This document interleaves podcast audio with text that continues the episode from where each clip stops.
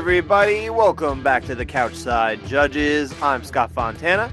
You can follow me on Twitter at Scott underscore Fontana. And I'm Dan Urban. You can follow me at the Dan Urban. You can follow the podcast at Couchside Judges, and you can subscribe wherever you listen. And if you like what you're hearing, please give us a five star review. And we talk judging in MMA, so you should learn the criteria. You can find it at abcboxing.com. And we made it through. Yes, we did. We we we made it to the other side of the tunnel uh, with regard to our return to Texas. We made it through, and it was They, they rough yeah, ride. I believe it was the WWF who said there's no way out of Texas. Correct? Wasn't that one of the pay per views of the '90s?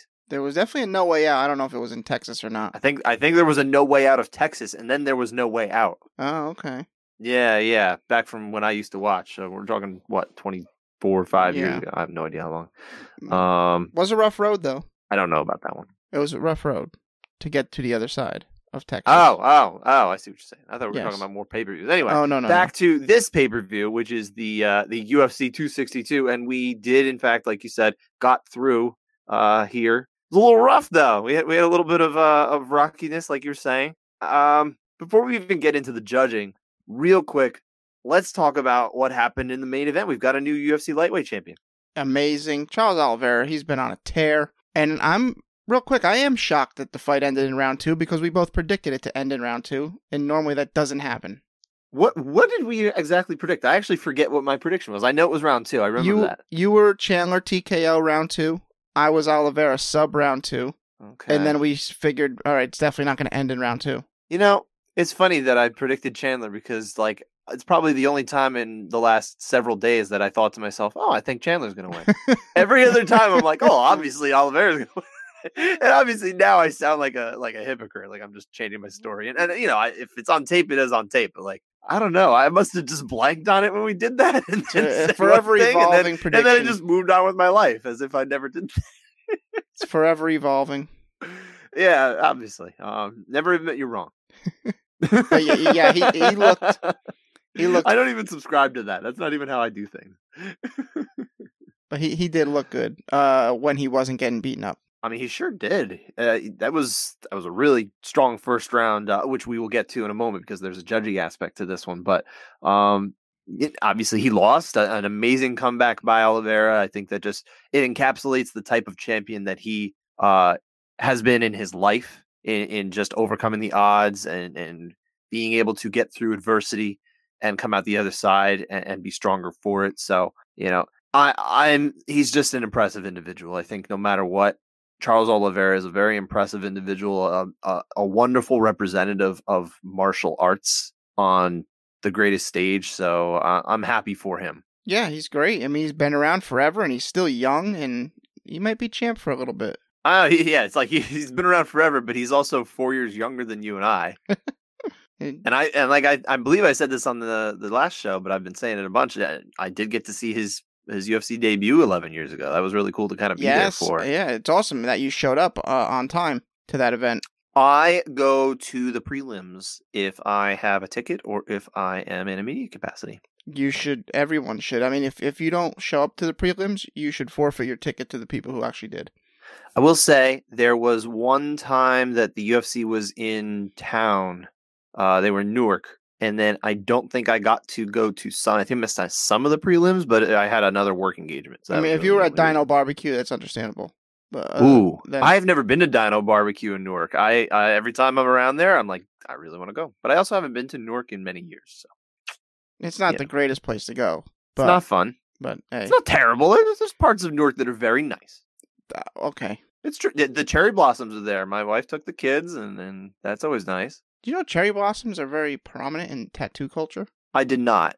I just watch Ink Master, and they're like, "Oh, we're gonna do cherry blossoms." Was not aware. I, I- Oh, as you know, sir, I have no ink. Uh, I know you do. I do not. But so Dan, so now what do we have here with with Oliveira? I mean, we have a champion, but is he the number one lightweight? I think that's the big question. That that and I and I actually kind of opined on that in, in my first uh, New York Post column about that. What do you think? I he's got the belt. I think he is. I disagree.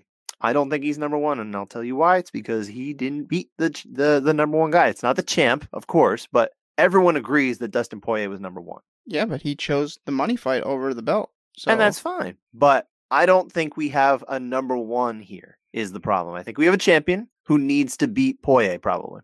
Ah, what what happens when or if Conor beats Poirier? Then at that point, I would look at Conor as, as essentially the number one guy. Wow, you're just overlooking Charles. Being I like, just think Charles, Charles, to be in charge needs to uh, win one more I of our days. The- The man's been on a finish streak of No, he's fantastic. I, again, I, I just heaped praise on the guy, but I'm just telling you, I think I think this is the fight that.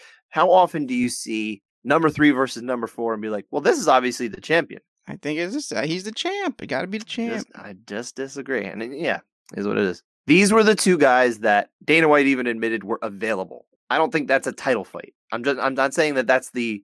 It's a title fight, but it's not the fight for number one. I'm just saying.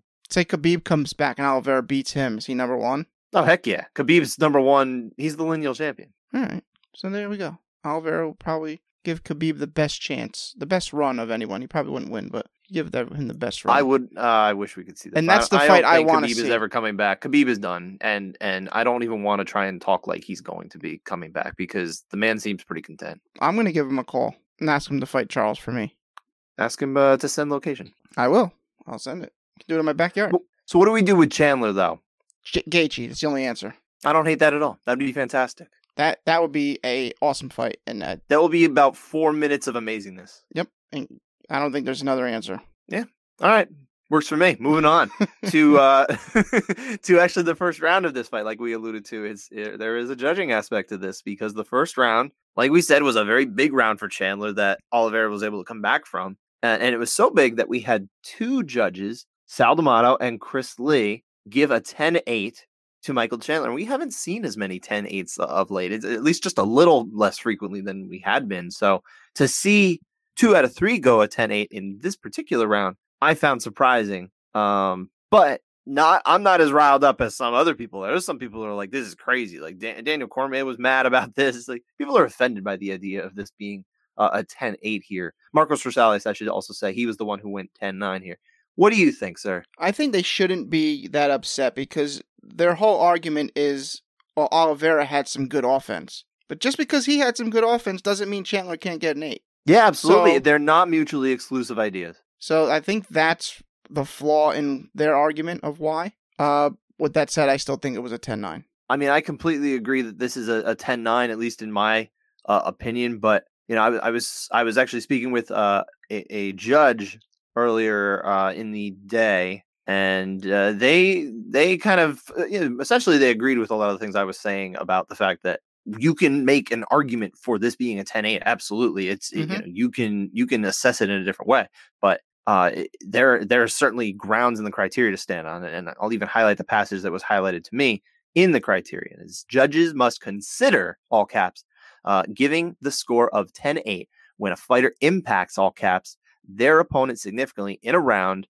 even though they do not dominate the action. Effectiveness in striking or grappling which leads to a diminishing of a fighter's energy confidence abilities and spirit. All of these come as a direct result of negative impact. When a fighter is hurt with strikes showing a lack of control or ability these can be defining moments in the fight. If a judge sees that a fighter has been significantly damaged in the round, the judge should consider all caps the score of 10-8. Do we think that that standard can be met? It can. I don't think it did, in my opinion, but I, I could see someone thinking it did. Absolutely, and, that's kind of where I sit. I I didn't go that far. I didn't have as much information because I'm sitting at home watching on my couch, uh, or in my my little chair here. But So- to sit there from everybody's home and be like, "You can't give a 10-8 in this one. It's crazy." It's like, well, no. There's actually written words that support that. I, I mean, just scrolling through social media. There's just a bunch of people saying what it, you know, what they think it is, and oh, oh, my understanding was this, my understanding was that, and it's just so far off base. And you're like, maybe I should jump in here, but then you're like, nah, I got better things to do. if there's a reason to be mad about anything with regard to you know the passage that i read or the idea that this could be a 10-8 that kind of thing is the fact that there it's left too vague in that judges must consider should consider these are kind of wishy-washy things it's not like it, it needs to be just a little more cut and dried i think to make it and I, I understand why there's some flexibility there but Also, when you do things like this, you leave everything up for debate anyway. Well, yeah. Here, well, here's my thing: as I think Oliveira was definitely hurt. I don't think he was hurt as bad as the broadcast made it seem. I thought he was. I don't know, man. I he thought looked, he was he with it. kind of not okay, especially in that second one. And he was definitely Mm. stung in the first one that ended up getting him into a you know a guillotine that looked pretty darn close for a brief moment. I'm, uh, I'm, I'm talking about the second one when Sure. he, when he's on the ground and he's shimmying his head back and forth. There's intelligent defense there, but that doesn't mean he's not hurt. I, I'm, I'm not saying he wasn't hurt. I don't think he was as hurt as it was made out that he was. I think he was. I think he was okay there. Sure, but even at that, like you have the people on the broadcast, someone like Daniel Cormier being like, "No, he's this, can't be a 10-8. and he's thinking he's hurt bad. You know, That's true too. Yeah. Well, that's because, but but again, that his reasoning is because Oliveira had high spots. Yeah, that's that's the thing. I think people just want it to be a total beatdown, like a lopsided round. And shoot, I mean, if that's what it if that's what the people want, I mean, maybe that's just what the next reconsideration of the criteria needs to be. I think whatever it is, it just needs to be much more defined so that we don't have this kind of loosey goosey terms of like should uh, consider. It's like it, it should just be or not be. I think Yeah. that's the main issue is the criteria at times is just a little too, you know, loose with with things and that again will just essentially leave judges out there to hang because they can go one way or the other. And it's like I mean in some ways it kind of protects them, I think, but in the same time it also leaves it it's like all you're doing is being able to define it to I guess the people who matter most, which are the the, the commissions and that kind of thing, but then it comes down to the, everybody watching at home. We all have, uh, uh, you know, emotions invested in this kind of thing, and you know, it really should be a little easier for people to understand. I think so. When we when we get people who can't read the nuance of that, which is true. I mean, the people just they're not reading the nuance of of the criteria here. Most people just don't read it. Period. Uh, but I think stronger language is needed. So are you saying something more like along the lines of boxing? Oh, knockdowns and auto 10-8? No, no, no, no. I wouldn't say that. I don't like that idea at all either. I just think if it should be a case where, like, so if this, if it says judges must consider giving the 10-8 if a fighter when a fighter impacts their opponent significantly in a round, even though they do not dominate the action. How about just judges must give the score of a 10-8 when a fighter? Just get rid of the must consider. But what if they don't think it impacted them that far? Well, that's fine, Okay. Kind of think but at least the language will be a lot more sturdy. Yeah. So I th- I like I like the must consider portion being removed when it's saying you know when two of th- these are achieved they must consider it, but when three, Sure, yeah. I, I think that But- where I would I would rather be con you know made it more concrete. No, I, and and I'm I don't disagree there either. I just think all the language needs to be a lot more um firm. Period. Maybe it will be. Fingers crossed. Um, yeah, I, I but uh, I think both of us, like we said, just to kind of wrap this up, we both saw this as a Chandler 10-9, correct? Yep. We see the case for the 10-8. We understand it. We don't think it's a big issue. Um, you know, Chris Lee and Sal D'Amato are two of the most veteran judges we have. Sal works every event, like literally every UFC event he is on. Um, if he says it's a 10-8, I tend to trust him. I'm good with it. But for what it's worth, it's a couch side override. so we sided with uh, Marcos Rosales here.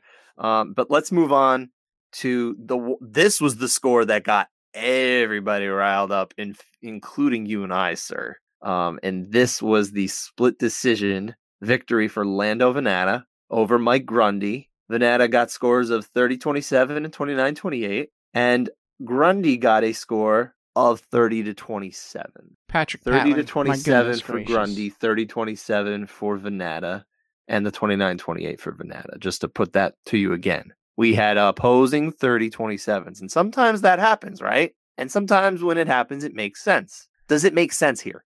No, No, it doesn't. I agree. This was terrible. This is not a good uh, scorecard turned in uh, by uh, local judge Patrick Patlin I mean, to give 30 27 to Mike Grundy. I don't see this at all. And we're going to break down all three rounds just to, to illustrate why. Let's start with round one. This looked to me like probably the most solid Vannata round of all of them. Would you disagree? this was just a, a- all Vannata. I mean, Grundy did nothing but fail to take him down. He succeeded in two takedowns that did nothing. They were not effective. That I wouldn't call, qualify that as very effective grappling It was on the whole. It was bad. I mean, he did. and and he's landing very few actual strikes. Meanwhile, Vannata is, you know, I wouldn't say he's landing anything fight changing, but he's definitely landing effectively. He was the one. He was landing his shots. They're solid. yeah, Grundy didn't. I, I don't know how you give this round to him. This is there's there's just not a lo- a a very strong argument in the criteria for this one. I don't know what Patlin said to the uh the commission officials in the in the postmortem, which I assume they do in Texas. I don't actually know that. Um, most places do, but Texas is different. So who knows? Um, I, I would love to have been a fly on the wall to know why Patrick Patlin saw this round in particular for Grundy because there's just not a lot of ground to stand on. There just isn't. It's a bad score. It is a bad score.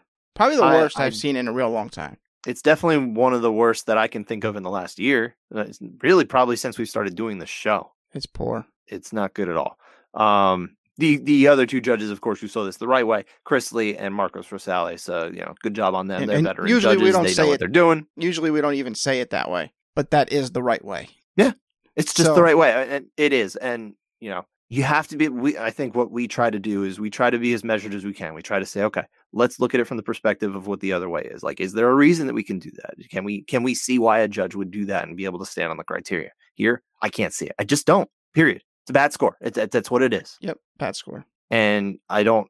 i'm, I'm I don't want to sit here and call for people's heads. I don't think that's our job. Um, someone else can decide that. But this is a bad score, and I think it needs to be answered for Mm-hmm.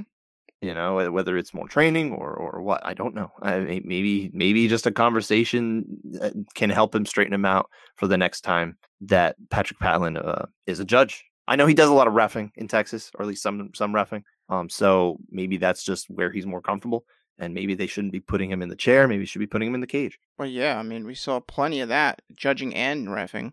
yeah double duty uh, in texas made no sense for a ufc event. Like if you're gonna do that on the local shows totally get it like these guys need they need experience there's probably just not as many officials they're comfortable using i'm speculating here um, but you can do that of course on those situations or you know let's say somebody falls out you know someone maybe they're maybe they're short staffed or something like that you had plenty of officials in houston on saturday night there is no reason at all to be having anyone like jeff rexroad or jacob montalvo And Kerry Hatley. or Kerry Hatley pulling double duty. It just, I mean, Kerry Hatley was only assigned to one fight. Like, why'd you bother? Just so Why would you bother putting him on there? So silly. It doesn't make any sense. It's it at the UFC level. Just don't do it. it. Don't do it. But anyway, back to this fight though. Round two.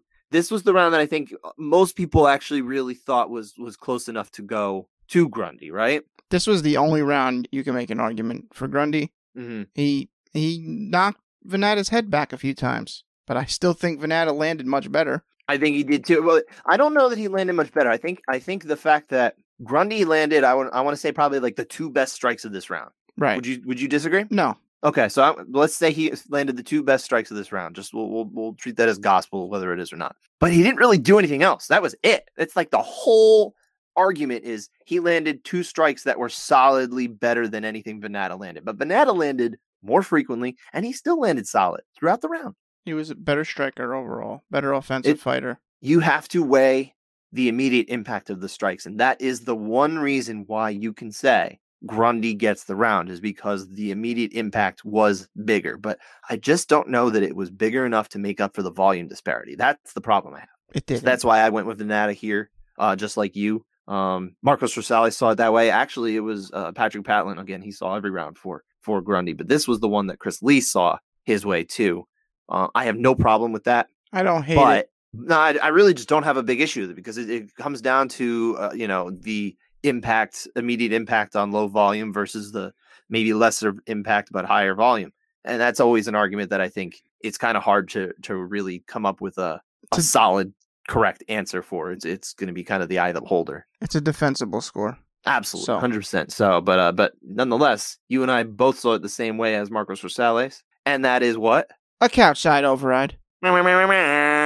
Boom. And round three, again, Patrick Patlin on an island by himself here, uh, seeing this for Grundy. I don't think this was to the degree of round one indefensible, but I think it's a really hard one to defend too. I mean, Grundy almost had a decent grappling position to be considered effective, but he, Almost. he didn't. He had like a, a like a front headlock standing against the cage, doing nothing with it for I don't even know how many how long it was. Basically running out the clock. But Vannata, once you separate it and are at distance, he's landing much better. It's I will say this for for Grundy. He is more offensive with his strikes. Like he's he's actually throwing a lot more often.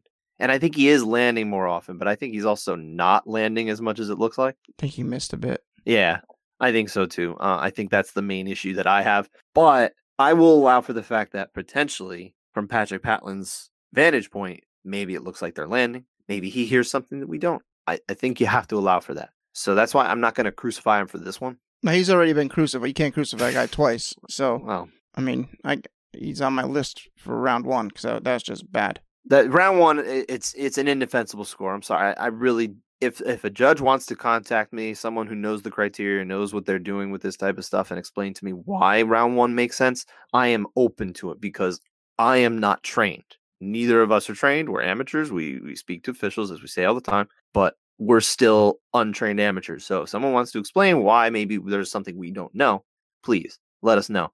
But as it stands, I think I know well enough to understand that this really is not a defensible round one score. Round three, I guess I can understand it, but I mean, it's really hard to see. I don't see it. Yeah, I, I- think it's very, it's, it really ought to be of an at around here. Um, Chris Lee saw it that way. Marcos Rosales saw it that way. Patrick Patlin did not. Um, hey, I'll pose this to you though. Just imagine that Patlin's scorecard was 29-28 for Grundy, and he gave rounds two and three though. Are we that mad about this? Probably not. I don't think so. I think it's the fact that round one is just like beyond the pale. It's, it's just crazy. It doesn't make any sense. um, but hopefully they don't have to go back to Texas for a while because I just saw uh, Las Vegas has lifted a lot of their uh, restrictions Yeah, finally removing with, those. with regard to mass and social distancing and that kind of thing. So maybe they'll just you know maybe they'll go to T-Mobile Arena a lot more, Yeah, which is fine with me. Whatever. Just just get the right get the right men and women in the chairs, please. please. please. anyway, that, that that was it for the uh oh the the hell card. We do have, of course, other scorecards to discuss. Uh, let's start with Edson Barboza, who got, of course, uh, the fight of the night victory over Shane Burgos. What a fantastic fight that was! Great fight. Totally lived up to my expectations of, of what I was expecting going in, and and, and totally delivered from an action standpoint. Uh, until Burgos' body couldn't take anymore, and uh, he just kind of couldn't move anymore, right? It was it. it, it he wanted to. He just body didn't let him. He did, I, and actually, I, I spoke to him very briefly, um, uh, chat or text last night. I got one text back from him. Uh, he said he's 100 percent fine. Uh, just a freak shot that shut my legs off slowly. Got scans and everything, came back normal. Remember the whole thing. So that's always good to hear, That's right? good to hear. Yeah. Um, but yeah, that, it, that's a very weird one. It was weird to watch. Uh, his body just kind of said, "I'm done." Yeah, that's his. I'm done. and he was like, "What? What's going on here?" um, that you know, ho- ho- hopefully, uh, hopefully he bounces back. Like he said, he's feeling good. But round two is where we have at least uh, a little bit of uh, a discrepancy in the scorecards. Definitely, from my perspective, not something that makes no sense or anything. You know, I I, I totally see round two could go either way. But uh, where did you side? I sided with Burgos. I thought it was a very competitive round, and I, I think Burgos edged it by like the slightest of margins. Yeah, I think so too. I- I think it was just the fact that he was finally able to get things going. It, you know, he got off to such a like, kind of rough start with those leg kicks coming in from Barboza, hmm um, and then Didn't and seem at- to bother round him one, though. and then the second round, he like or in the later in the first round, I should say, Barboza kind of really came on again with those kicks, but it, it was it was starting to slow down in round two. Yeah, I don't think they they didn't seem to bother Burgos. Maybe he just has a really good poker face. I he sure seems mean, to. I mean, so- you could look if we don't think he has a good poker face after he was looking fine on his face and his body's kind of given up. it's pretty darn good. Yeah, But yeah, I, I thought this was a round that really could have gone either way. Um, the judges themselves, they saw this. It was Jacob Montalvo uh, and Chris Lee. They saw it for Barboza. Sal D'Amato was uh, the dissenting judge here, saw it for Burgos, uh, just as you and I did, 10 9 uh, Burgos. And you know what that means, Dan? That's another couch side override.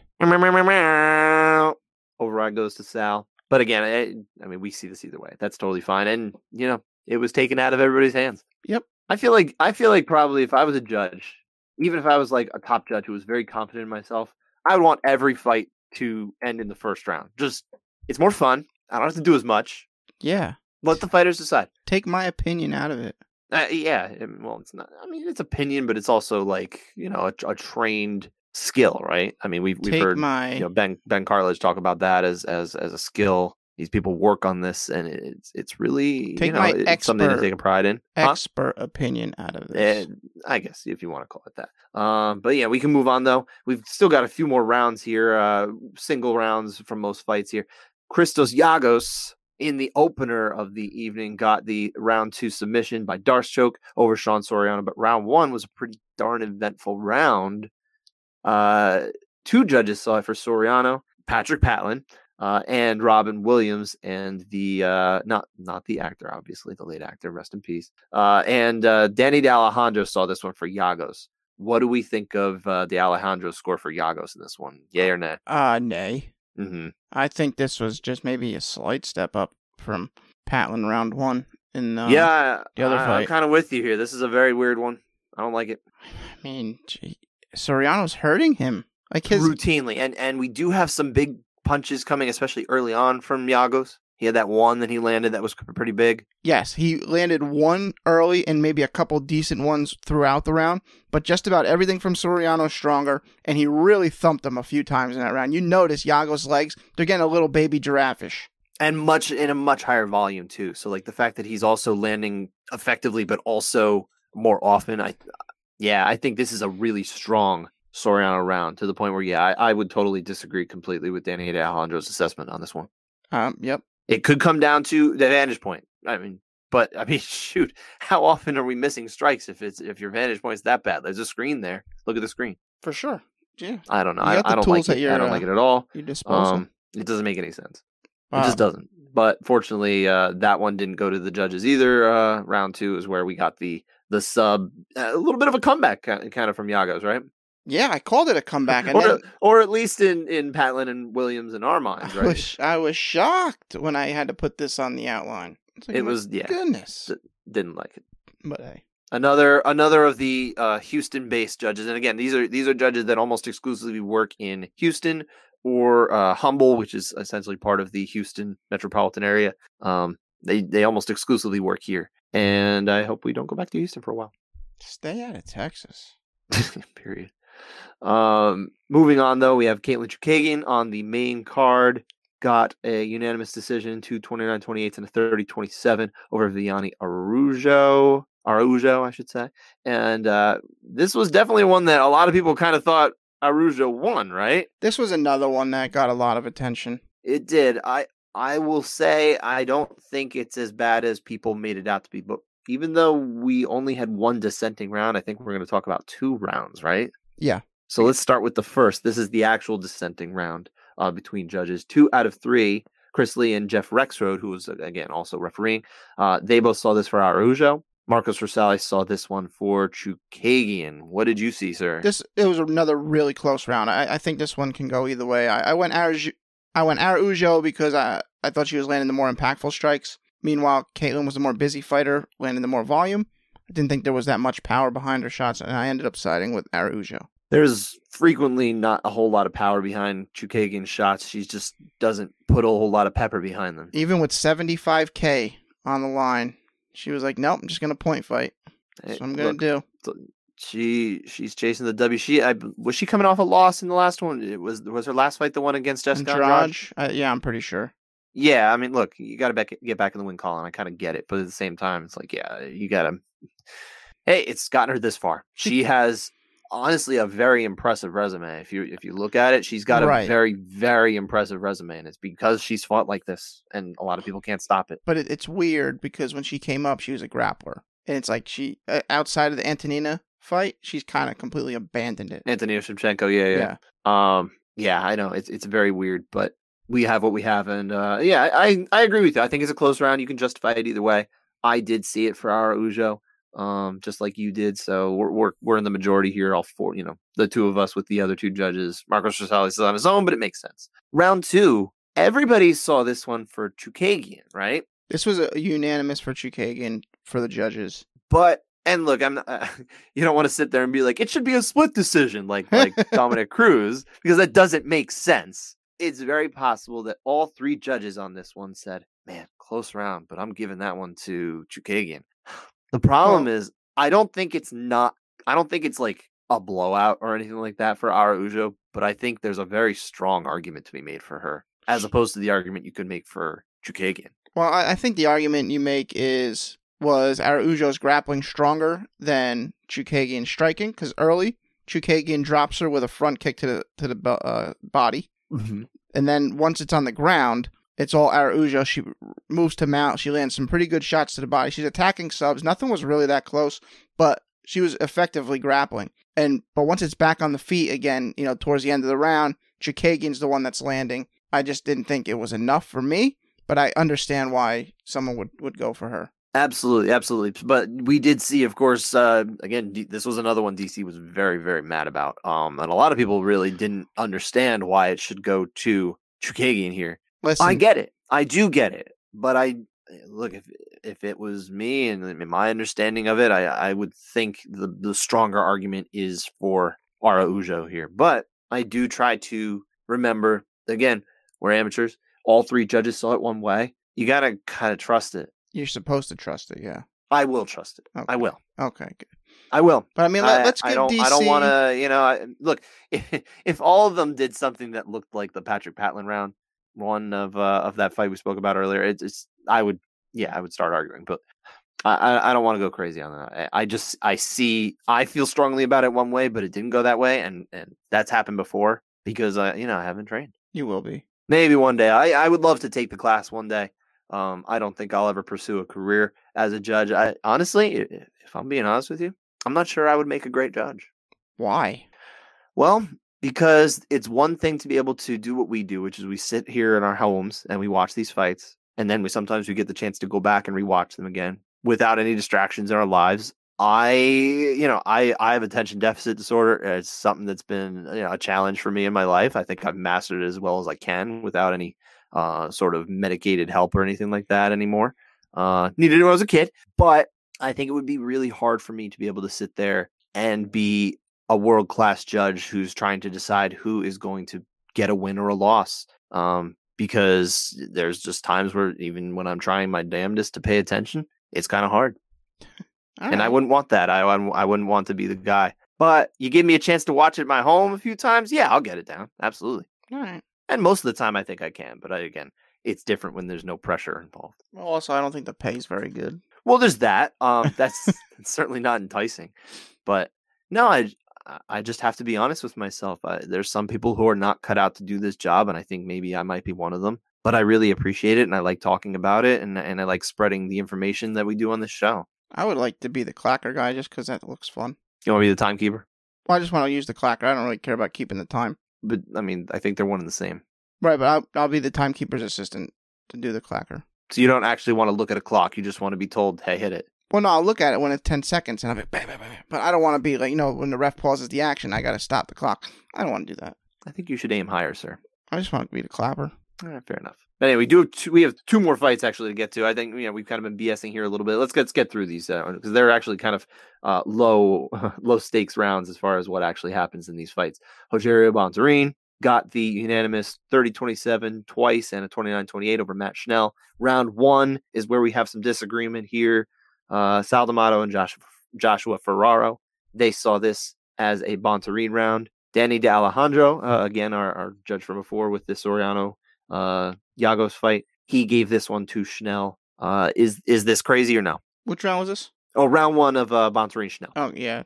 No, I, I went Bontorin. Yeah, I did too. I don't think it's crazy to go the other way. This is this is a very very close Yeah, round. I thought he At kept it flyweight, which is another weight class where we don't see a whole lot of separation in terms of uh you know striking battles between these guys. You know, Yeah, Schnell Schnell kept it competitive, kept it close. I think Bontorin ended up landing the more uh, impactful strikes, the more immediately impactful strikes, and that's kind of why I sided with him. But I have no problem with it being a Schnell round. yeah, I, I, I thought he had the good leg kicks, good combos. But And ultimately, it didn't matter because this was the only round that was was uh, a split. It was round one, so obviously there's some stakes involved, but um, ultimately it didn't matter. Bontorin took over. Well, at least at least Schnell was wary of, or at least trusting of the judges scoring properly because he heard a 30-27 and he was like, "Oh, that's it. It's not me." So- yeah. Well, hey, you never know. Truly don't know.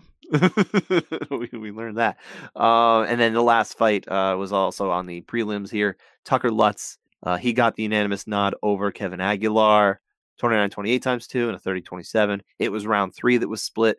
Two out of three for Aguilar, who was down on the cards.